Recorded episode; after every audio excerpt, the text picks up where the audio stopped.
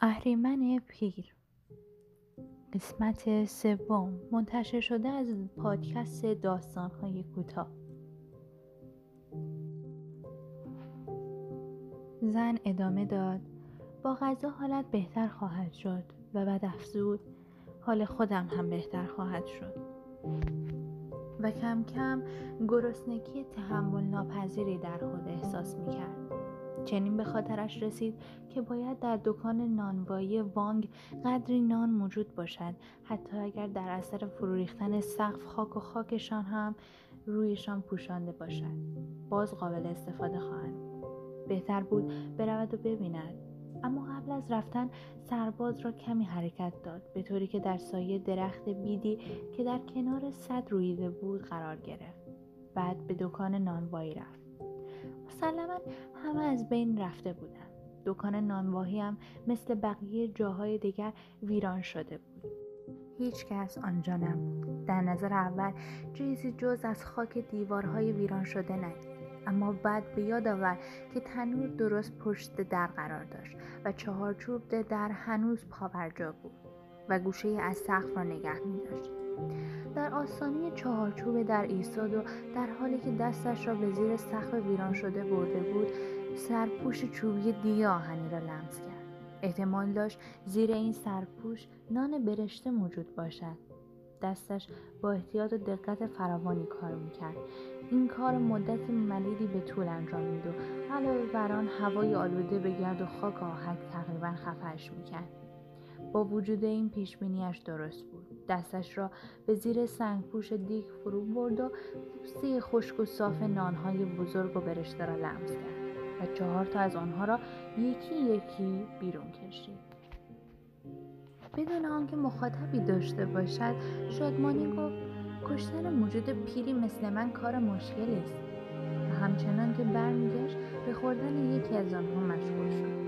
اگر کمی سیر و یک فنجان چای هم بود اما در این گونه آدم نمی‌تواند صاحب همه چیز باشد. در همین موقع پیرزن صداهایی شنید و وقتی به نزدیکی سرباز رسید یک عده سرباز که معلوم نبود از کجا آمده بودند دورش جمع شدند و همه به سرباز زخمی که حالا دیگر چشمانش هم گذاشته بود خیره شد با دیدن پیرزن همه داد مادر این ژاپنی را از کجا پیدا کردی؟ به زن که به سوی آنها می‌رفت جواب داد کدام ژاپنی؟ داد زدن. همین. پیرزن با شگفتی بسیار داد او ژاپنی است. اما من که اون که به ما شبیه چشمایش سیاه و رنگ پوستش. یکی از سربازها سرش داد ژاپنی است. زن با آرامی گفت خب از آسمان افتاد. یه دیگه از سربازها فریاد کشید آن نان را بده به من. زن گفت بگیر.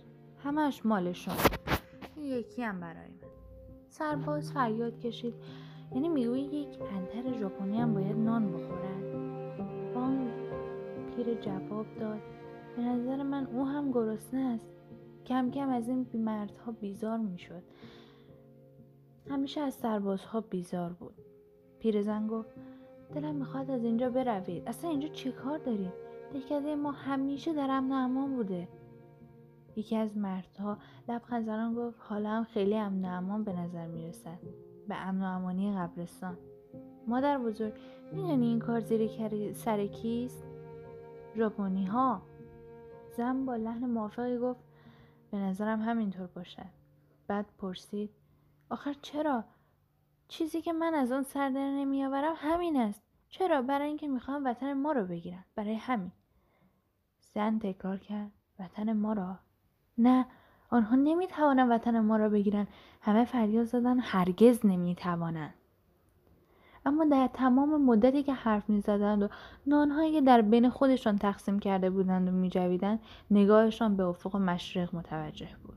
خانم وانگ پیر پرسید چرا انقدر به مشرق نگاه می‌کنید؟ مردی که نان را از او گرفته بود جواب داد ژاپنی ها از این سم میآیند. و زن با تعجب پرسید شما از آنها فرار می‌کنید مرد پوزش آمیز گفت آخر ما فقط در یه عده انگشت شمار هستیم. ما را گذاشته بودن که محافظ دهکده یوان واقع در منطقه.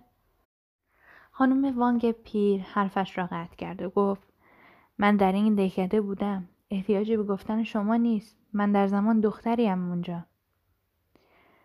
راستی حال پاو عزیزم که در خیابان مرکزی قهوه خانه دارد چطور است؟ او برادر من است. مرد جواب داد. همه اهالی آنجا از بین رفتن.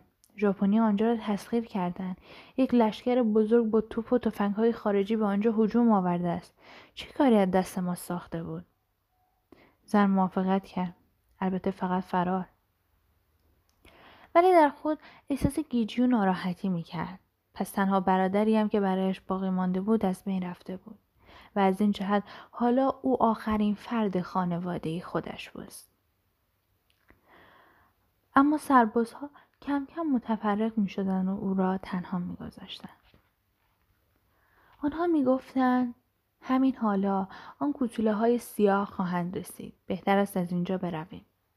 با وجود اینکه از یکی از آنها آن تکه نان را گرفته بود ایستاد تا به جوان زخمی که با چشمان بسته روی زمین دراز کشیده بود و کوچکترین حرکتی نمی‌کرد نگاه کند پرسید مرده و بعد پیش از آنکه خانم وانگ بتواند به او جوابی بدهد چاقوی کوچکی از کمرش بیرون کشیده گفت مرده یا زنده باید این چاقو یکی دو ضربه به او بزنم.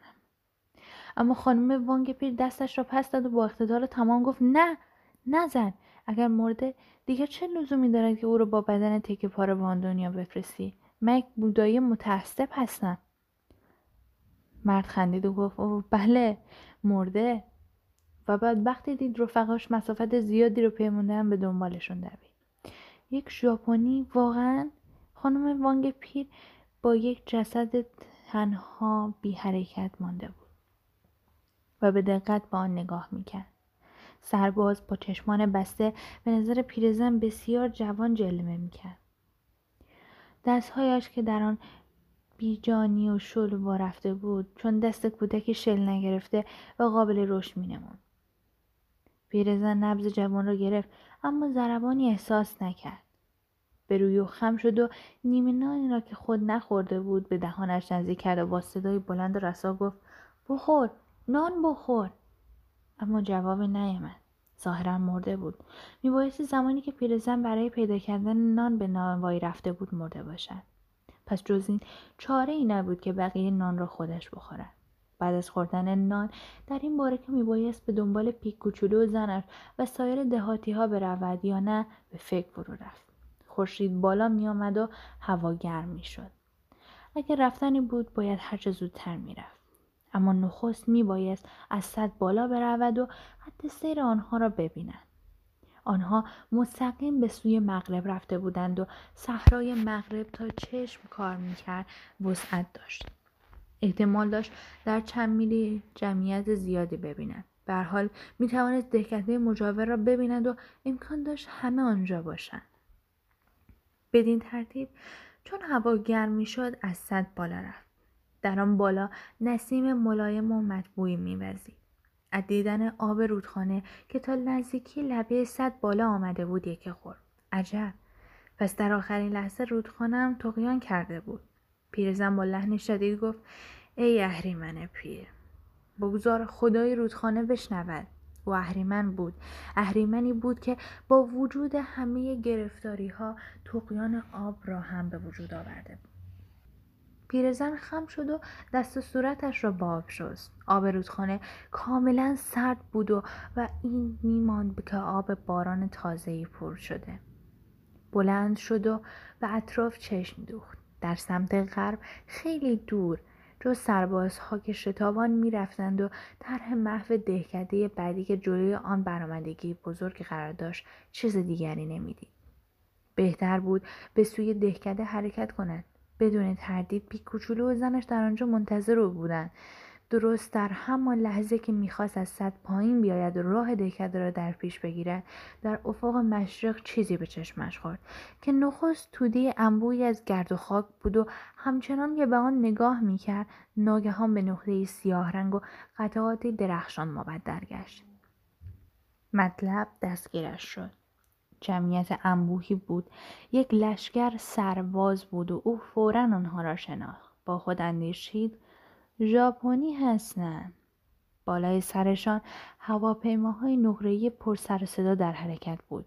هواپیماها در هوا چرخ می‌زدند و ظاهرا در جستجوی کسی بودند. پیرزن زیر لب گفت من نمی‌دونم دنبال چه کسی جز من و زنش میگردید اما ما تنها کسانی هستیم که باقی مانده ایم. شما برادرم پارو هم را هم کشتید.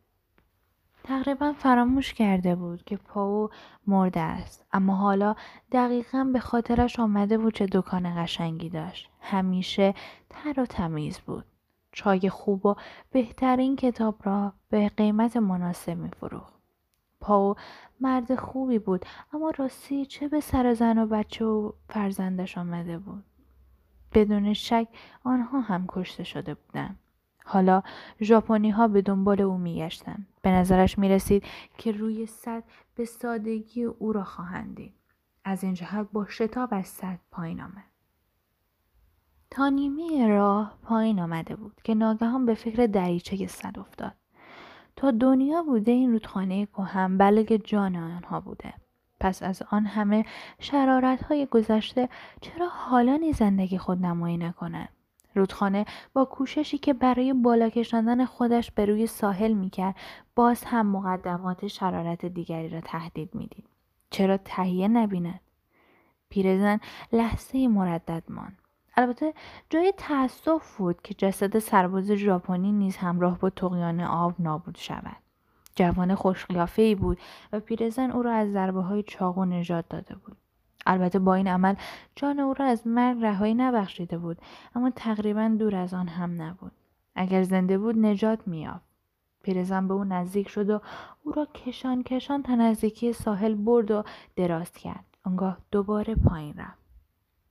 پیرزن به خوبی می‌دانست چگونه دریچه صد را باز کنند هر بچه ای می‌دانست که دریچه آب زمینی های کشاورزی را چگونه باید باز کرد. اما باز کردن دریچه بزرگ صد را هم بلد بود. مشکل این بود که آیا می توانست با آن سرعت دریچه را باز کند که فرصت عقب کشیدن خود را هم از جلوی آن داشته باشد یا نه؟ با خود مؤمن کرد و گفت من زن پیری هستم. و یک لحظه دیگر تحمل کرد. البته جای تأسف بود که او نتواند بچه ای را که زن پیکوچولو خواهد زاید ببینه اما آدم که نمی‌تواند همه چیز از دنیا برخوردار باشد. او در زندگی چیزهای زیادی دیده بود و به حال دیدنی های زندگی هم پایان ندارد. بار دیگر به جانب مشرق نگاه کرد. ژاپنی ها مزاره را زیر پا میگذاشتند و به پیش می آمدند. آنها پسان خط دراز و آشکاری بودند که هزاران نقطه درخشان در آن به چشم می‌خورد. اگر پیرزن دریچه صد را باز می‌کرد امواج قرآن و خشمگین آب به سوی آنها هجوم می‌برد. به طرف مزار پیش می‌رفت و به دریاچه وسیعی سرازیر میگشت و آنها را در خود غرق می‌کرد. آنگاه به طور هم ژاپنی ها نمی توانستند به او پیکوچولو و زنش که در انتظار پیرزن بودند دست یابند. البته پیکوچولو و زنش از نیامدن او نگران می شدن اما چنین چیزی را حتی در خواب هم نمی دیدن. این ماجرا خود داستان جالب توجهی به وجود آورده بود که پیرزن از تعریف آن لذت می برد. با تصمیمی راسخ به دریچه صد نزدیک شد. بعضی ها با هواپیما و بعضی با توپ می جنگیدن. اما یک رودخانه به خصوص رودخانه آسی هم می شد جنگی. زن میلی بزرگ و چوبی دریچه صد را بیرون کشید. میله لیزی بود که خزه های سبز رنگ براقی به آن چسبیده بود. جریان ناچیز آب ناگهان به شکل موجی سهمگین بیرون شتافت و اگر میله دومی را هم میچرخاند سایر میله ها خود به خود باز می شدن. پیرزن به کشیدن دومی میله پرداخت و احساس اندکی لغزش کرد. با خود اندیشید با این عمل ممکن است بتوانم خودم را از دوزخ بودا نجات دهم و امکان دارد اجازه دهم بار دیگر پیرمرد خودم را هم ببینم. همه اینها را به یک انگشت او هم نمی‌دهم. آن وقت با هم میله ناگهان از جای خود درآمد و دریچه به سرعت باز شد و او را نقش زمین کرد. پیرزن فقط این فرصت را یافت که نفس خطاب به رودخانه بگوید به پیش ای اهریمن پیر آنگاه احساس کرد که همراه با امواج به سوی آسمان می رود. امواج او را در بر گرفته بودند و شادمانه به این سو و آن سو می غلطاندند و همچنان که او را تنگ در آغوش می فشردند به سوی دشمن حمله ور شدند. پایان ترجمه محمد علی سفریان صفدر تقلیدی ساده از اینکه شنونده ما بودین بسیار سپاسگزارم.